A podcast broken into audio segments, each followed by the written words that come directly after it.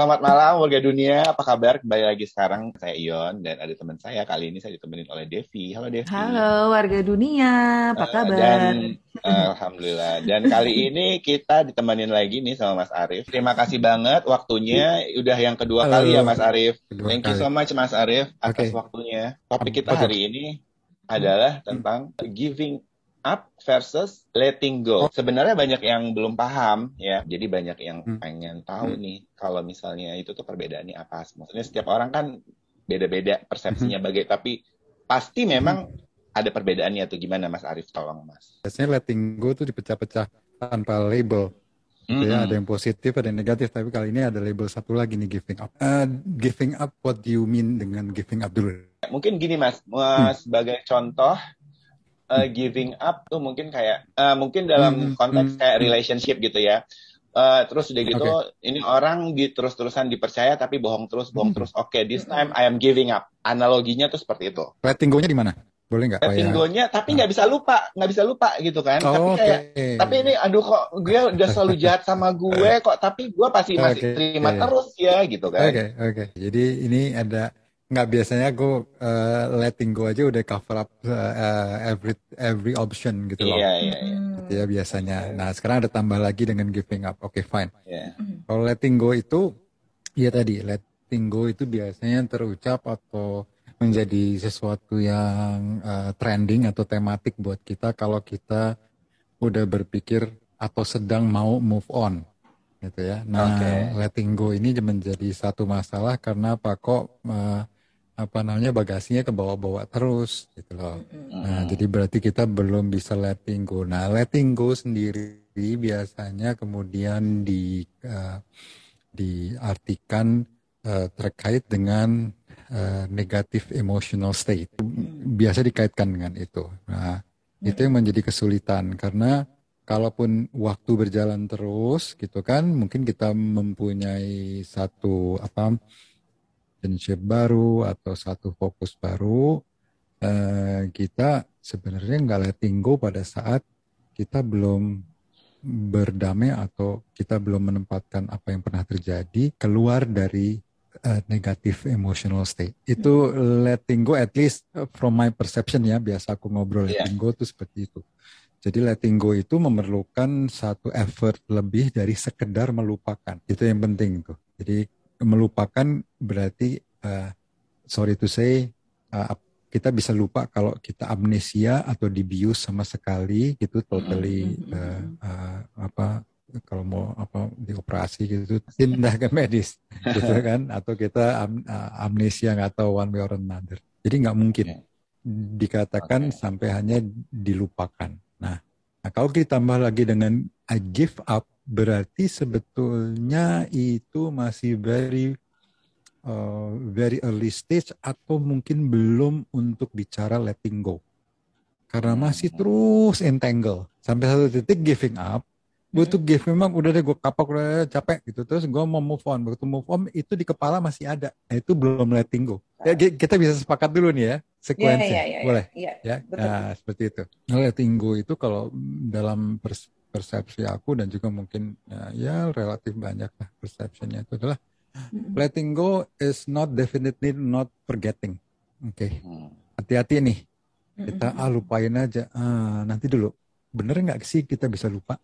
Nanti satu saat ketemu sesuatu event atau ketemu orang yang kemudian ada stimulus kejadian yang ya jadilah semacam trigger, muncul lagi ke permukaan suka gitu. Nah, berarti kita belum memproses apa yang pernah terjadi yang masih menempel pada diri kita, attach ya, nanti kita bicara detachment dan kualitasnya negatif.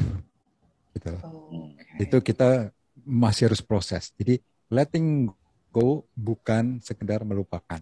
Letting go adalah satu upaya untuk memproses apa yang pernah terjadi, untuk paling tidak ada bahasanya adalah biasanya reframe gitu ya, menjadi sesuatu yang tidak demikian negatif ya gitu. Dan pada saat yang sama kita bergerak atau move on ke arah lainnya, ke arah yang lebih preferable buat kita. Jadi itu selain kita proses, kita juga harus bergerak memang gitu. Supaya apa? kita nggak terjebak namanya udah lupain aja. Emang bisa lupain? Gitu, kan? Jujur aja gitu loh. Nggak bisa lupain kalau aku bilang secara neurologis. Itu kurang lebih gambaran. Pertama pertanyaannya apakah ada hubungan sama disclosure. Terus yang kedua, aku ngerasa kalau ngobrol sama teman-teman tuh, kalau misalnya teman-teman cewek misalnya gitu, mereka tuh lebih kayak give up deh gue sama cowok yang ini misalnya gitu. Tapi kalau cowok tuh literally mereka nggunain kata-kata I just let it go lah, dibilang gitu. Jadi kayak ya udahlah gue bisa cari cewek yang lain gitu loh Mas. Jadi apakah ada hubungannya juga dengan antara cowok sama cewek apa? Ya begitulah kira-kira pertanyaannya. Aku boleh tanya sedikit. Yeah. What do you mean again with disclosure? Oke, disclosure tuh kayak yang ya ada babak penutupan lah ya ceritanya. Jadi kan kadang-kadang ini lagi seneng-senengnya tau loh kok di kayak di ghosting aja gitu loh. Nggak cuma relationship sih, banyak juga. Kayak di tempat kerja juga banyak kan. Kayak lo gimana sih kemarin ngomongnya begini, kenapa sekarang ngomongnya begitu gitu kan. Hilang aja gitu ya. Hilang aja. Gitu kan? Iya, kayak gitu. Nah, itu lagi ya. Kayak gitu-gitu. Artinya apa? Kita nggak melakukan proses terhadap apapun yang kemarin, yang lalu, yang nanti akhirnya munculnya dengan kualitas emosional yang negatif. Misalnya disclosure, tato hilang gitu ya, tato kok kok nggak ada kabar atau kok nggak ini kemana gitu kan, tetap kan itu menimbulkan negative emotional state. Got it ya? Betul, karena kita tidak proses. Kalau kita bicara letting go, itu biasa berpasangan dengan move on. Nah, itu harus disertai dengan proses. Kalau enggak, itu potentially yang negatif-negatif itu akan muncul juga di masa depan. Karena kita menyimpan sebuah barang yang negatif. Kita nggak bisa, misalnya apa? Kita bisa reframe. Oh, itu pengalaman gue. Oh, karena dia begini. Oh, mungkin dulu cowok gue itu backgroundnya begini-begini. Oh ya, yeah, I can understand now. Gitu kan. I can understand his situation. Tapi dalam situasi itu, gue bisa ngerti. Tapi ya, itu bukan buat gue deh. Ya, I have another choice. Gitu kan, misalnya gitu. Nah, itu yang dibilang letting go harus melalui itu. Then you move on. Jadi ada next step-nya ya. Tapi kalau baru next step-nya. Tapi kalau misalkan udah wah dia gini dasar nih, enggak lah gue udah capek bosan. Then you move on, hati-hati. Gitu kan? Ini barang mentah nih. Itu bisa spill over to your future. Got it? Sebenarnya itu adalah tergantung dari karakter orang juga sih sebenarnya kalau dari yang saya lihat. Ya, ada orang yang memang ada orang yang memang dia udah imun dengan hal-hal mengecewakan karena ada orang yang sangat sudah belajar nih tentang kekecewaan. So, she or he do not put the expectation that high gitu kan. Jadi dia kalau misalnya kecewa dia tidak akan merasakan di fase ini lagi gitu loh. Ya kan? Kedepannya. Iya. Nah, apakah itu juga wajar, Mas? Salah satunya tuh sebenarnya itu adalah saya, gitu loh. Nah, saya tuh orangnya yang sangat, oh ya udah, gitu loh. Nah, ya gitu loh, Mas. Nah, itu gimana itu, Mas? Ya, jadi ya udah itu buat aku sih ya question mark. Bisa dia udah proses, bisa juga dia belum proses. Nah, pada titik itu one event ya udahlah. Second event mungkin nggak persis sama, ya udahlah. Third event, ya udahlah, hati-hati, kita nabung. Unsolved, unresolved potential problem. Sekarang gimana ke depannya? Jadi tuh kayak ada yang orang yang emang, ya udah gue ada lagi kok yang lain gitu kan, which is letting go gitu kan, kayak temen gue. Nah kalau Iyon mungkin tadi di special ini occasion, jadi dia kayak give up on certain thing gitu ya, jadi kayak nggak ada. Yaudah deh, gue nggak ada lagi. Cuman gue udah selesai aja sama lu gitu, mungkin gitu kali ya. Iya, nah itu apakah itu juga sebenarnya suatu hal yang wajar, Mas? Maksudnya itu kan berarti kayak 6 ya sebenarnya ya. Ya, itu bisa jadi sesuatu yang wajar, tapi pada saat yang sama, apakah itu berguna atau tidak? That's question. Oke, karena apa? Ya wajarnya apa? Oh ini kebiasaan nih. Ya udah kebiasaan untuk ya udah gitu kan. Tapi coba dicek waktu Yon punya new objective in life. Terserah itu apa gitu ya. New goals, new aim untuk dicapai. Ada nggak bisikan-bisikan dari dalam? Tapi jangan kayak gitu lagi. Gitu lah. Nah, tapi mudah-mudahan ini nggak kayak gitu, gue nggak mau. Pokoknya jangan seperti itu. Kayak gitu-gitu masih ada nggak? Kalau masih ada, then you need to process. Karena apa namanya? Coba Vi, coba pikirin. Jangan pikir babi warnanya pink.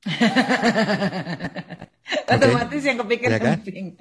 Pink kan? Nah, jadi waktu kita kan, mau move on nih kan punya tujuan. Tapi tujuan itu masih diwarnai. Pokoknya jangan yang seperti kemarin. Nah, ini berarti belum proses. Satu, kedua, potentially you will invite in your life sama seperti yang lalu. Itu belum let go berarti. Belum let go. Oke. Oh, belum selesai. Tapi bisa nggak sih Mas kayak misalnya gue tetap gue belum let go tapi gue udah bisa build another relationship gitu loh. Boleh. Boleh dong Iyon. Boleh. Tapi itu jatuhnya bukannya jadinya rebound ya Mas. In term of relationship gitu. Nah, artinya gini, tadi waktu mulai step-step kan mulai relationship dari PDKT, kenal, terus udah mulai berpikir aduh gue pengen punya pasangan. Enggak apa-apa gitu, tapi ingat lu punya PR. Ya, begitu makin dalam make sure yang you don't want itu udah bisa either di reframe, you embrace it, atau you got feedback from it. Gitu. Jangan jangan dibiarkan, gue sebel banget tuh kayak zaman dulu nih gini-gini nih. Sekarang dong lebih keren nih gitu. Nah, hati-hati tuh. Iya. Belum kelar. Jadi enggak apa-apa, step by step mulai dulu tapi ada PR loh, ingat. Baru kita nanti kita menuju letting go. Got it ya. Okay. Jadi jangan berhenti pada giving up. Gue giving up sama si itulah gitu kan. Sebenarnya saya cenderung yang gini Mas. In term of kayak pekerjaan pun karir gitu ya. Saya itu adalah misalnya kalau memang bukan rezeki, udah diatur semua, Kalau misalnya lo memang bukan buat gue, I'm okay gitu. Jadi maksudnya itu tuh sebenarnya lebih kayak giving up atau letting go Mas gitu loh. Itu udah mulai ke arah letting go karena tadi yang kerjaan tuh bukan rezeki gua, you perceive it in a different way, kalau bahasanya you reframe it, tapi biasanya technically nggak apa-apa evaluate kenapa ya waktu itu kok nggak berhasil ya, nah, technically ya supaya jadi pengalaman portfolio kita ke depan. Betul. Yang penting nggak ada resentment, hati-hati resentmentnya nih. Gue sebel banget ya, pokoknya jangan kayak gitu deh sama ini kalau kerja sama ini percuma deh. Gue sebel amit-amit misalnya, jangan kayak gitu tuh. Hati-hati. Nah iya dulu tuh saya seperti itu, tapi nggak tahu kenapa saya merubah perspektif saya tentang itu sih. Kalau untuk yang in terms of karir gitu ya. Jadi kalau misalnya memang bukan ke saya gitu, ada satu project atau pekerjaan. Dulu tuh saya sempat berpikir yang kayak salah gue di mana ya gitu loh. Kayaknya ini itu semua nyalahin diri gitu loh Mas. Iya. Nah, maksudnya itu belum letting go tuh. Iya, nah itu jadi dan tapi sekarang saya udah mulai yang benar tadi yang kayak Mas Arief bilang, kita harus mencoba memperbaiki juga walaupun kita udah letting go, maksudnya yang kayak ini belum mungkin memang belum rezekinya, belum waktunya gitu loh. Sekarang saya udah perspektifnya kayak gitu gitu loh. Pokoknya asal your emotional state lebih nyaman, nggak negatif, ya itu udah artinya you process that it's experience gitu loh. Oke. Bahasanya apapun ikhlas, barangkali ternyata itu lebih baik ya. Itu kemarin gagal nggak jadi ternyata lebih baik. Coba jadi terus ada pandemi, aduh susah pasti kan. Mas, sekarang saya ada pertanyaan nih satu. Apakah dari konsep ini dari letting go atau giving up ini ya kita bisa menilai kedewasaan mental seseorang? Bisa. Betul sih, kalau gue ngerasa waktu gue masih kayak SMA gitu kok kayaknya nggak ada tuh istilah letting go apa ikhlas apa terserah. Kayak misalnya lo pikir lo doang yang bisa, gue juga bisa nih gitu kan. Tapi kalau sekarang kayaknya ya ngapain juga lo udah move on. Oh ya udah go ahead gitu lah, good for you. Bye gitu kan. Sedangkan gue di sini gue cari yang lain, gue cari yang memang lebih cocok sama gue, lebih cocok sama masa depan gue, lebih cocok sama visi gue gitu sih. Jadi kayak yang oh ya udahlah gitu loh. Tapi emang beda banget sih Mas rasanya. Plongnya tuh beda gitu loh. Faktor apa aja yang bisa menentukan kedewasaan mental seseorang itu sih? Sebenarnya ini kan kayak keikhlasan gitu ya. itu kan memang proses pendewasaan diri gitu ya, pendewasaan mental kita, kematangan karakter dan mental manusia gitu ya. Ada faktor lain nggak Mas yang bisa membuat seseorang itu bisa mentalnya tuh lebih matang atau lebih dewasa? Nah dari aku misalnya gini, jadi untuk melatih untuk kita makin matang, coba melatih kita masuk. Kalau aku selalu bilang masuk gym ya, mental gym. Nah, dalam mental gym itu kita berlatih untuk selalu punya objektif.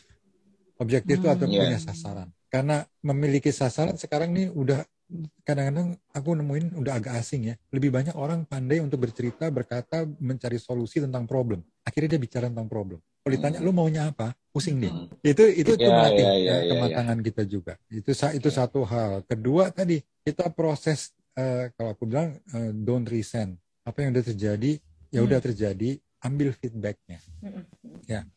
Nah, kita lebih sering apa yang terjadi kalau kebetulan nggak enak terus kita gampang kasih stempel failure. Hati-hati. Ya. Tapi jangan failure, kita ganti. What's the feedback? There is no failure, only feedback. Itu aku nggak bisa, ini kayak telur sama ayam ya.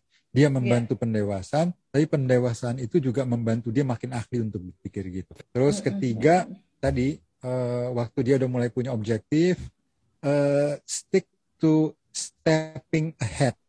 Walaupun small step terserah, tapi selalu bergerak. Always on the move. Itu juga berkaitan dengan kedewasaan seorang. Kadang-kadang udah misal ada stuck sebentar, dia mutung. Apa sih mutung tuh apa ya? Kayak bete gitu.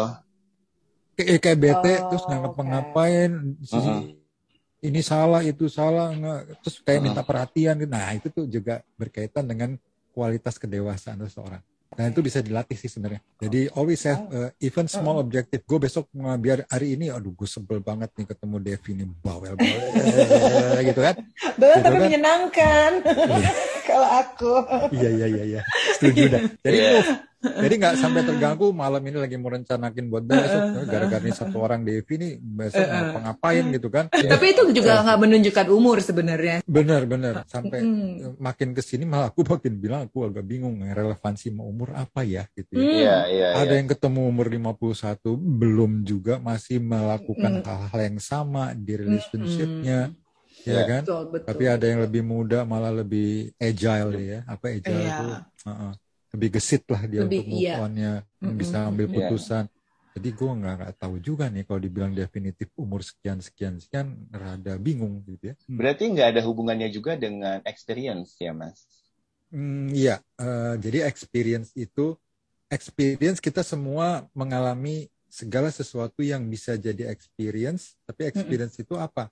Experience hanya selewat kita mengalami atau dari sana kita learn so much gitu aja. Oh oke. Gak ada. Ada orang yang belajar, ada orang yang nggak belajar intinya itu aja sih. Ada yang dia ngalamin, oh dulu gue gini-gini, brengsek tuh sampai 2 tahun, 3 tahun, 4 tahun, 5 tahun masih bilang brengsek. Dia mengalami, tapi dia tidak belajar. Mungkin bisa aja yang muda itu juga dia grow up-nya sama orang tua yang memang udah menjalani semua kayak banyak macam segala macamnya, jadi dia pengalaman orang tua itu diberikan ke anaknya, jadi anaknya walaupun masih muda tapi pengalaman orang tua gue kayak gini jadi gue akan seperti ini gitu kan. Mungkin yang orang tua ya karena nggak pernah ada pelajaran untuk dia ya dia nggak akan pernah belajar gitu loh. Bisa. Kalau misalnya kembali nih ke letting go sama giving up nih. Kalau misalnya ini kayak letting go sama giving up itu juga nggak melabel seseorang kan Mas. Jadi misalnya lu tipe yang giving up, lu tipe yang letting go karena kita melihatnya per kasus kan jadinya kan. Kita nggak bisa melabel itu. Mungkin dalam relationship kesannya dia giving up, tapi dalam hal lain, he's a fighter gitu kan, good learner bisa juga gitu kan, nggak bisa kita stempel gitu. Gila ini menarik banget ya ternyata topik letting go sama giving up ini nggak sesimpel, tapi sebenarnya simple aja sih gitu kan. You just have to next step gitu kan lo. Jadi gue lebih paham nih Yon, kayak misalnya kalau misalnya ada sesuatu terjadi sama gue which is life.